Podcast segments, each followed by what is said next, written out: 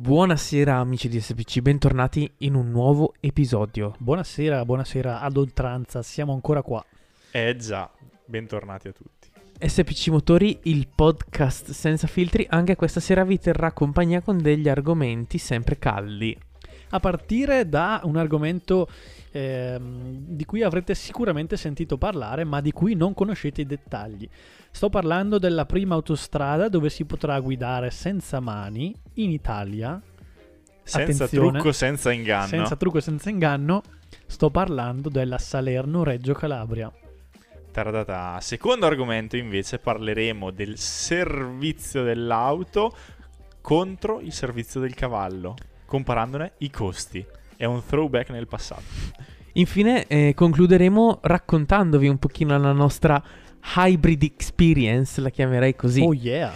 Eh, abbiamo avuto infatti l'occasione di eh, testare eh, tre auto con tre tecnologie ibride diverse e eh, ne abbiamo fatto un video che vi anticiperemo e vi racconteremo.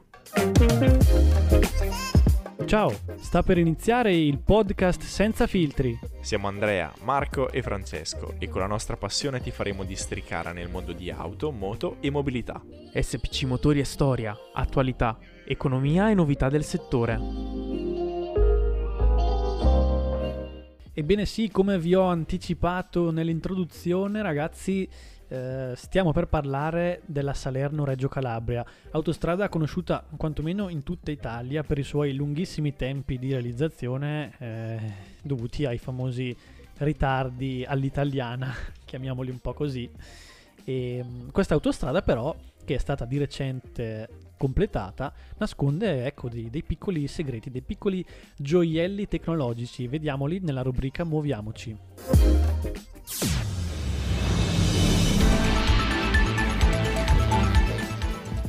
Ed ora la rubrica Muoviamoci. Eccoci qui, sì ragazzi avete sentito bene, la Salerno-Reggio Calabria, un po' è, è come... mh, È uno dei, è come pizza mandolino Berlusconi Salerno-Reggio Calabria, no? Ma non è così. Cioè, anche, io penso che anche all'estero la conoscano questa autostrada perché Sì, è un uno dei pungible tipici no, dell'Italia. Eh, Tipo il mandolino, chi non lo conosce, il sì, mandolino sì, infatti, in Italia. Mandolino, pizza, pasta, Berlusconi. Mai visto il mandolino. Eh, ecco, questa autostrada eh, ha subito, come sapete, appunto, mh, molti, molti ritardi dovuti principalmente sì alla burocrazia italiana, eh, infiltrazioni, Alla mafia, infiltrazioni mafiose, le solite cose all'italiana, ok? Ehm, quindi i motivi sono in gran parte di carattere appunto economico-politici. Ma ci sono tantissimi motivi anche di natura tecnica, in realtà, che hanno contribuito a questi ritardi. E vi andrò un po' a spiegare perché ehm, sono molto curiosi e mh, ci sono, scommetto, tantissime cose che non sapevate di questa autostrada. Innanzitutto il nome ufficiale è in realtà diventato A2 Autostrada del Mediterraneo. Che Bello. forse gli rende un po' più giustizia. Sì, Dai, un, po'- un nome un po' più carino, insomma. Il Sì, tracciato- mi fa pensare tipo a Malfi e alle Sì, vacanze esatto. estive. Il nome ufficiale. scusate. Il tracciato originario misurava 442 km ed è stato costruito dal 1962 al 1974. Quindi, comunque, già qui Considerando che un'autostrada in realtà non è tantissimo tempo, eh. Sì, ma mh, per di più è stata anche una delle prime perché nel 62 io non penso che l'Italia fosse già piena di No, autostrade. decisamente no. Quindi insomma è anche stata una delle prime ed è stata un'esigenza proprio fisica di quel popolo, di, di quel territorio, di quella parte, di quella parte d'Italia perché la Calabria eh, è eh, costellata di mh, rilievi montuosi, no? Sì, è vero. molto stretta e lunga, ma eh, molto montuosa, quindi eh, era un po' isolata dal resto d'Italia, gli mancava una- un'arteria che la portasse verso il centro Italia. Dal 1974 al 1997 non ci sono stati più lavori. Il 97 è l'anno in cui si è deciso di ricostruire poi l'autostrada e non ci sono stati lavori appunto, quindi diciamo quello che già si dice è 60 anni che la stanno ricostruendo, in realtà comunque non è vero perché Sì, eh, sono stati interrotti proprio. Esatto, sì. E diciamo che ehm, nel 97 appunto è stato deciso di ricostruirla e c'era an- c'erano già dei buoni motivi. Uno tra tanti è quello che l'autostrada è nata già monca, nel senso che non era provvista di corsie di emergenza, per esempio. Eh, addirittura nel primo periodo era mh, priva di pedaggio, questo per eh, favorire mh, gli spostamenti e agevolare un po' quello che era, tra virgolette, il boom economico del mezzogiorno in quegli anni. Quindi fino al 97 non ci sono stati lavori. Nel 97 si è deciso poi di ricostruire tutto il tracciato, ripeto proprio tutto il tracciato, abbattendo gradualmente il tracciato precedente. Quindi già lì Ah, un lavoro insomma di un certo tipo. Questo sia perché appunto, cioè, costruita nel 62, aveva già i suoi anni, in più non aveva corsia d'emergenza, insomma andava proprio rifatta. Ma venendo poi ai giorni nostri, quindi dal 97 in poi fino ai tempi più recenti, eh, l'autostrada ricostruita è ora lunga 436 km, quindi mm, non so bene come qualche chilometro se lo sono mangiato, eh, e il 50% del suo tracciato attraversa gli Appennini. Quindi, come vi dicevo, la Calabria, essendo una zona molto montuosa, eh, l'autostrada è di- gallerie, sì, ponti, è di fatto eccetera. un'autostrada di montagna, tant'è che il punto più alto è a 1050 metri sul livello del mare. Ma dai. Autostrada più alta d'Europa, è già qui un record. È formata esatto da 480 ponti. 480, quindi uno ogni chilometro praticamente. Praticamente, sì, praticamente Anche tutta anche di più. Niente più salite in sostanza. e 190 gallerie. Quindi già qui si capisce un po' la complessità di questa autostrada che insomma, ok i ritardi, ok la mafia, ok la burocrazia, però aveva anche delle cioè, Delle sfide tecniche delle sfide tecniche esatto, dovute alla morfologia proprio del territorio. Eh, vi sono poi delle opere ingegneristiche molto avanzate, come per esempio il viadotto Italia, così si chiama, che è appunto un ponte, un viadotto dove la carreggiata è stata completamente demolita e ricostruita senza mai interrompere il traffico. Quindi immaginatevi Ma buttare giù un ponte e ricostruire, eh, mm, esatto, è quello lì, eh, senza mai interrompere il traffico. E è il ponte più alto d'Italia, l'arcata centrale, diciamo, misura da terra 260 metri, che vi invito ad andare a vedere le, le immagini, è veramente, no, le caricheremo su Instagram Esatto. perché fa veramente impressione. è veramente altissimo, veramente. Eh, lungo 1125 metri e, aprite bene le orecchie, realizzato con un unico cassone in acciaio lungo 426 metri.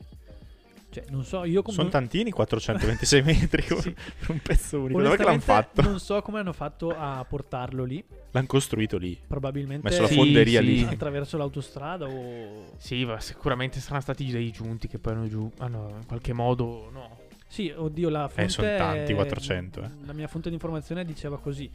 Io, che non ho studiato ingegneria, non, non- non me ne capacito onestamente, ma ehm, così è. E ecco che mm, questa insieme ad altre innovazioni, diciamo, non tanto tecnologiche, sì, anche tecnologiche, ma più che altro ingegneristiche, eh, ha trasformato negli ultimi anni l'autostrada più denigrata, più sfigata, diciamo, no? Sì. conosciuta Mm. almeno ai più come la più sfigata. Eh, la prima, Nella cultura pop Sì, è proprio così. Esattamente. Eh, l'autostrada, un'autostrada che diventerà la prima smart road italiana. Cioè, i primi 100 km del tracciato sono già stati cablati e mm, presto si mm, provvederà a cablare anche tutto il resto del tracciato e la strada sarà dotata quindi di una infrastruttura wireless che metterà in collegamento l'autostrada stessa con utente e veicolo. Quindi al giorno d'oggi le applicazioni sono relativamente semplici. Questo perché le vetture che circolano su strada oggi mm, non sono tutte eh, ipertecnologiche. 4.0. Esatto. Mm. Diciamo che attraverso un'app al momento sarà possibile essere avvisati di eh, incidenti, proporre percorsi alternativi, ehm, condizioni meteo, un po' t- tutte le, le solite cose, niente di particolarmente innovativo a così eh, a prima vista. Eh, però questa applicazione avrà eh, degli risvo- dei risvolti notevoli nei prossimi anni perché le vetture di cui parliamo spesso con la guida autonoma, quindi tutte queste nuove tecnologie che specialmente verranno implementate sulle auto elettriche, eh, saranno in grado di comunicare con questa infrastruttura permettendo quindi una guida autonoma probabilmente di livello 3, ovvero ehm, permettendo al guidatore insomma di, di non fare più, nie- più nulla. Quindi mh, mentre adesso bisogna tenere le mani sul volante, mh, comunque rimanere padroni in qualche modo della vettura, eh, si potrà guidare, come dicevo all'inizio, eh, senza mani. Ci saranno poi anche le cosiddette Green Island, cioè zone predisposte eh, alla generazione di energia tramite paleoliche e l'autostrada sarà costellata di colonnine di ricarica, cosa che diciamo sì, sta cominciando a uh, le colonnine stanno cominciando a sbucare anche nelle autostrade, ma di fatto spesso per ricaricare... Vi posso confermare che nel mio viaggio eh, del ponte del 25 aprile io non ho incontrato autogrill con colonnine. Esatto. Tech. Attualmente spesso, anzi quasi sempre, appunto come dice Marco, mh, purtroppo bisogna uscire dall'autostrada per ricaricare e questo è, è un limite adesso. È un grossissimo limite. Quindi ragazzi, eh, non tutto il male avviene per nuocere, come si dice. e quindi anche questa autostrada che insomma io non sapevo tutte queste cose e mh, non immaginavo che avesse stracciato anche questi record di cui abbiamo parlato. E, insomma, molto interessante dal punto di vista della mobilità. Non appena avremo in prova un'auto non 4.0, 5.0 andremo a testarla sulla esatto. autostrada del Mediterraneo. Facendoci guidare dalla macchina stessa a questo punto. Fantastico. Ma come sempre mm, il nostro podcast eh, è formato da un grosso elastico no?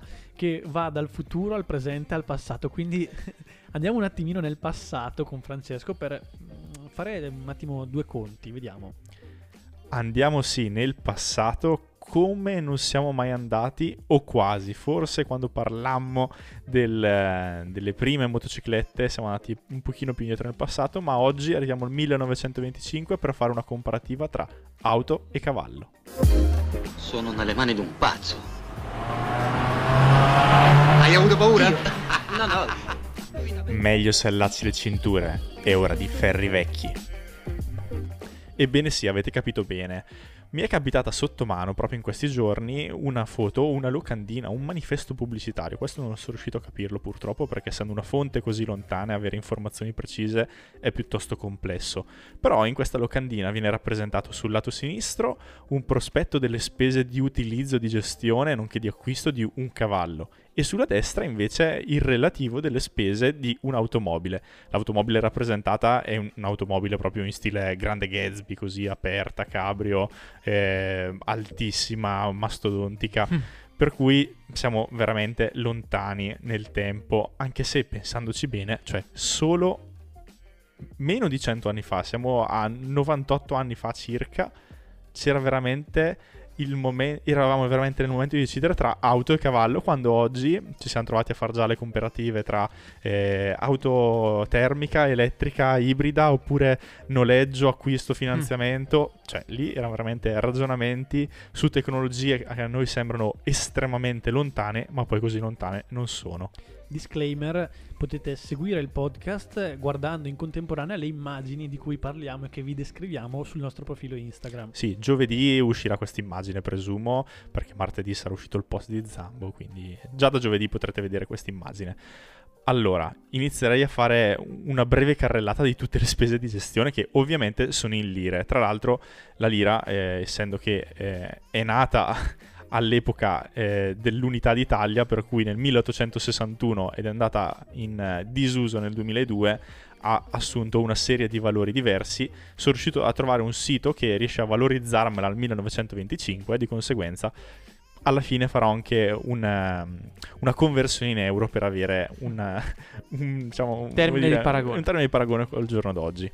Allora, partiamo dal costo di acquisto del, del bene in questione, per cui cavallo insieme ai finimenti, io vi leggo proprio le diciture che erano utilizzate cento anni fa, i finimenti che sono ad esempio le briglie, la sella e insieme alla vettura, e la vettura è intesa il carretto che trasporta il cavallo, costa, costavano 600 lire.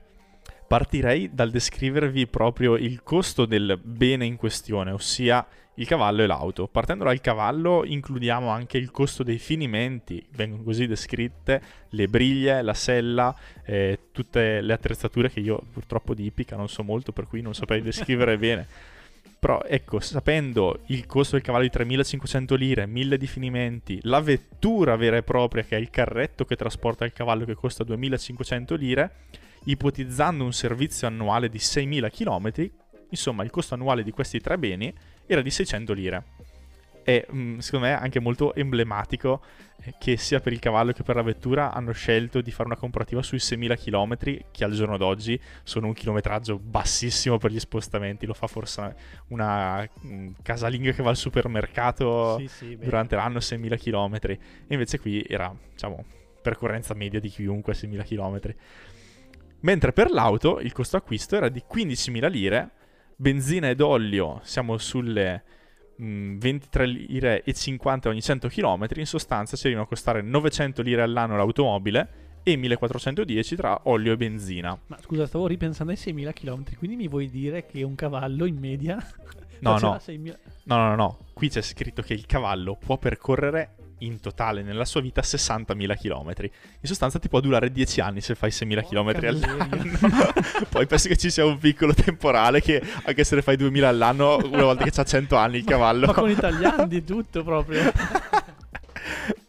Eh, Ebbene sì, cioè, era un po' cinico come ragionamento, però il cavallo può fare 60.000 Eh km. beh, era un animale da, da trasporto alla Eh fine. sì, cioè, eh sì. L'auto invece, attenzione, può percorrere 100.000 km. Cioè qui il fatidico limite dei 100.000 km che quando lo imposti su Autoscout dici no, oltre l'auto non va più. Qui era davvero così, oltre 100.000 km l'auto era Beh, andata. comunque noi scherziamo, ma talvolta questi ragionamenti questi sono dei retaggi del passato e anche sì, questo sì. dei 100.000 sono sicuro che si sarà tramandato negli anni e ancora oggi c'è chi dice no, 100.000 Mentalmente. Sì, sì, sì. Esatto, nonostante le nostre auto abbiano... Adesso magari quella del CP no perché è più recente, però le nostre hanno tutte più di 100.000 km. Io li supero abbondantemente. Sì, sì, sì, ma poi E gira ancora. Non, non esiste un limite No, scritto di assolutamente. 100.000. No, ecco. esatto, esatto.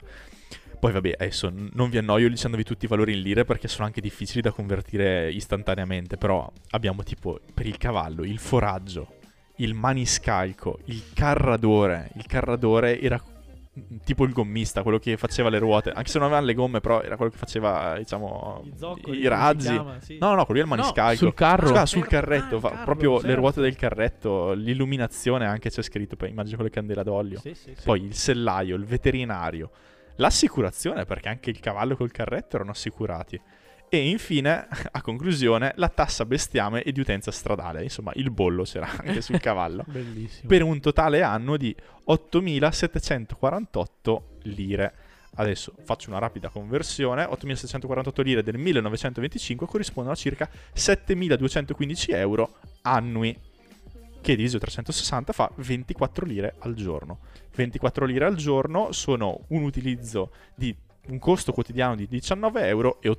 Io penso che nel 25 non fossero molti a potersi permettere anche solo No. quei, eh, quei 20 Un cavallo. Insomma, quei 20 euro al giorno.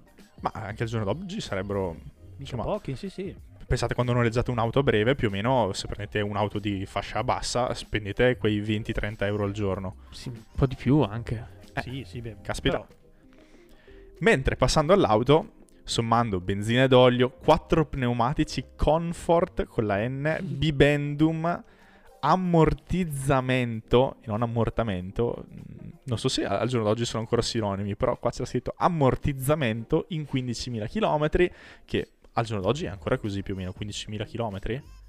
Ah no, forse molti di più ne fanno. 40.000 forse ne facciamo anche oggi. E gomme. oggi sì, con le gomme dipende. doppio. Ma no, dipende da molto dalla gomma. Comunque con se tanto facciamo anche 20, velocità 30, più alte, 40.000 insomma, chilometri, sì. una bella evoluzione.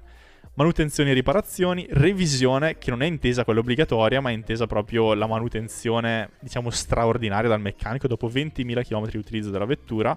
Assicurazioni anche in questo caso, che facendo una comparativa, quella dell'auto costava 4 volte tanto quella del cavallo. Dell'auto costava 430 lire annue, mentre quella del cavallo solo 90. E infine tasse, anche qui le tasse automobilistiche erano di 5 volte tanto quelle dei cavalli. Ciò nonostante, assicurazioni e tasse, il prezzo giornaliero era di 14 lire perché il prezzo per anno era di 5.130. 14 lire sono quasi la metà del cavallo perché corrispondono a 11 euro. 11 euro al giorno per l'automobile. Al di là di tutti questi prezzi, la riflessione che volevo fare era, caspita, si vede l'automobile che ha tutta una fase di produzione dietro, di ingegnerizzazione, di costi di utilizzo come qualcosa che potenzialmente io pensavo potesse essere anche più costoso rispetto a un cavallo. Io immaginavo uno va in giro a cavallo, c'è quell'altro con l'automobile, caspita, quello con l'automobile è, è un gradino sopra, nel senso può permettersela, invece costa addirittura di meno. Nonostante il cavallo, eh, diciamo, se non l'accudirlo, non costa niente progettarlo, farlo nascere, è la natura che ci pensa. Certo. E invece il costo principale che incide è proprio il foraggio, perché erano le 7200 sulle 8700 totali.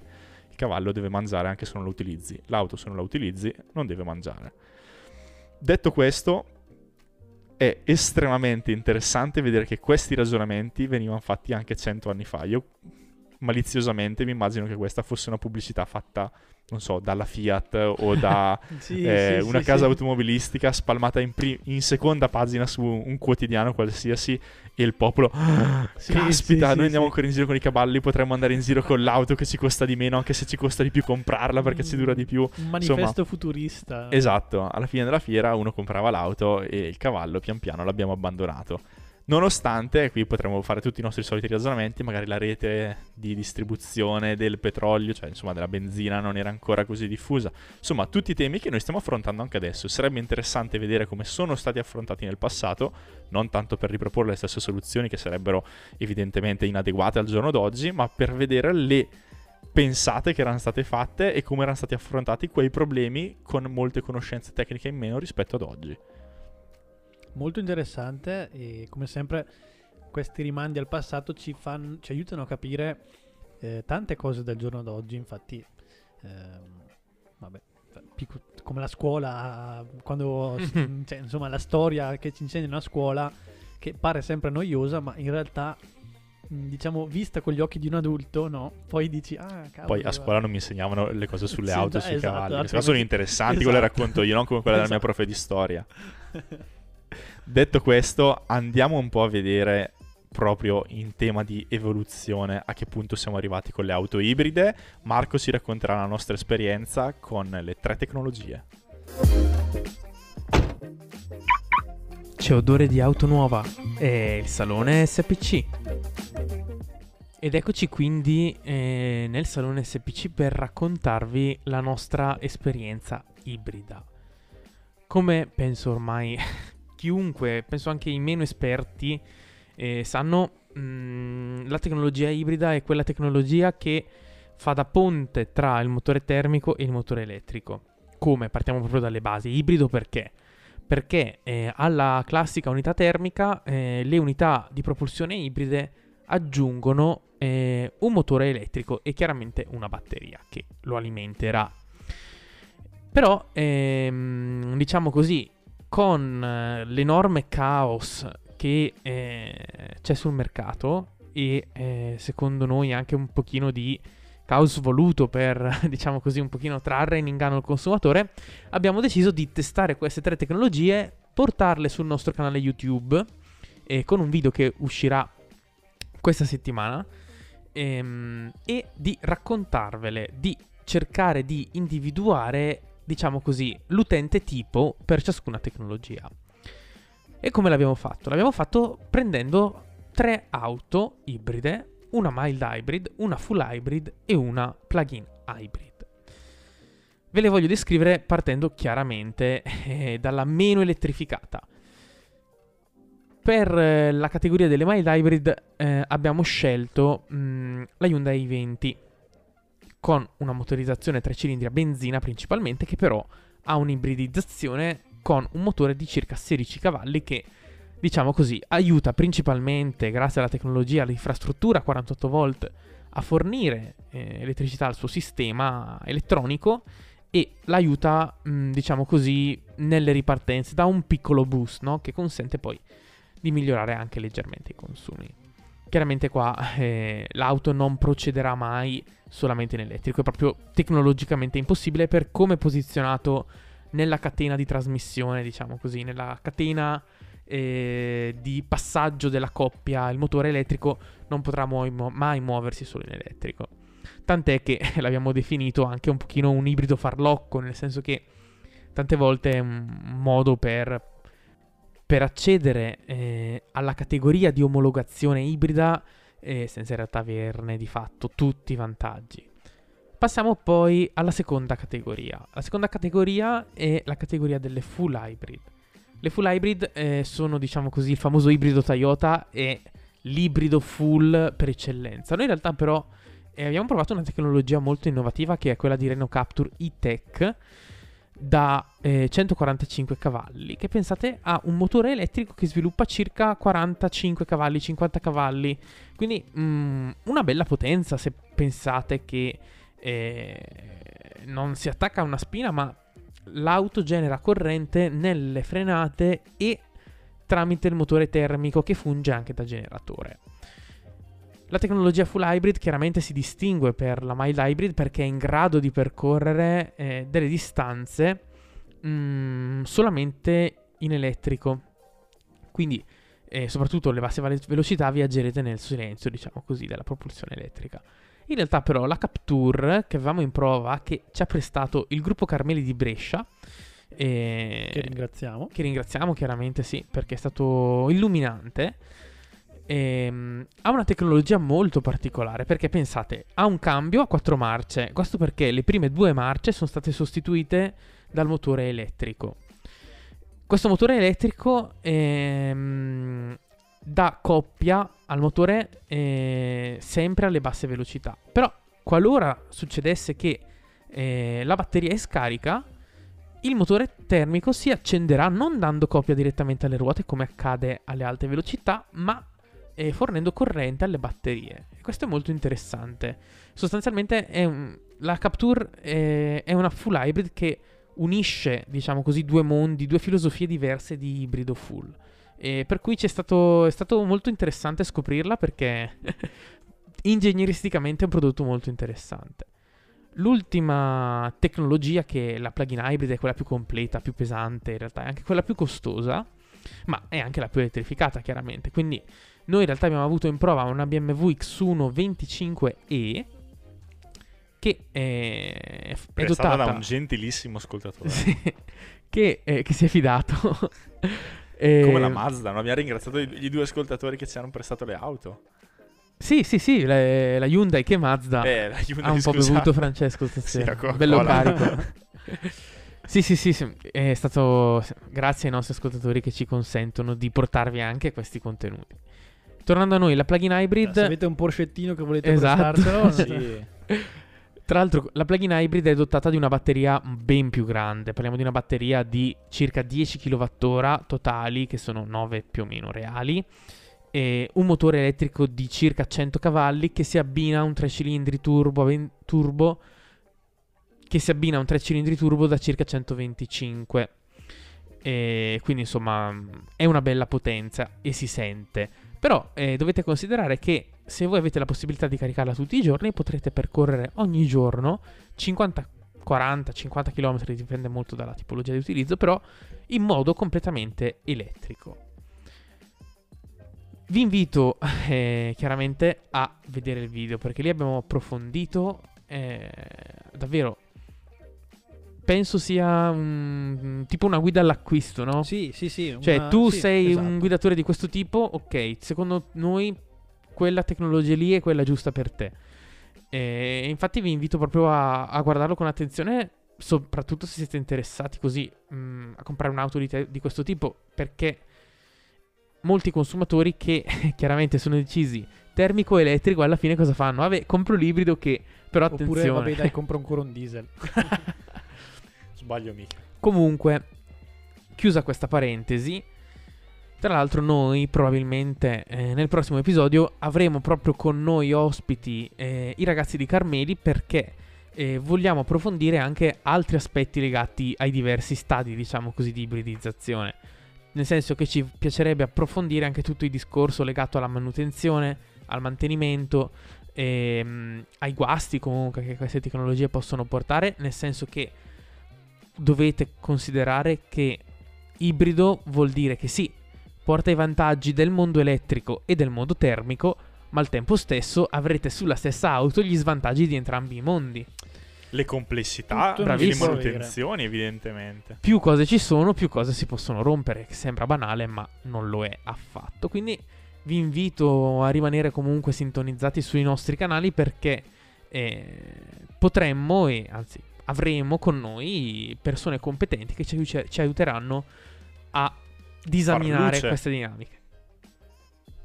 Grazie Marco per questo breve riassunto. Invito ancora tutti i nostri ascoltatori ad andare a vedere la videoprova effettuata in territorio brescianissimo nel, Nel cuore della, della produzione bresciana. Esatto. E eh, a farci sapere se loro magari hanno anche loro delle auto ibride, come si trovano con la loro tecnologia e se trovano vantaggi o svantaggi rispetto alla vettura che guidavano precedentemente. Noi vi ringraziamo per l'attenzione e vi invitiamo come al solito a seguirci su tutti i nostri canali. Grazie a tutti. Alla Ciao, prossima! alla prossima settimana. Ciao.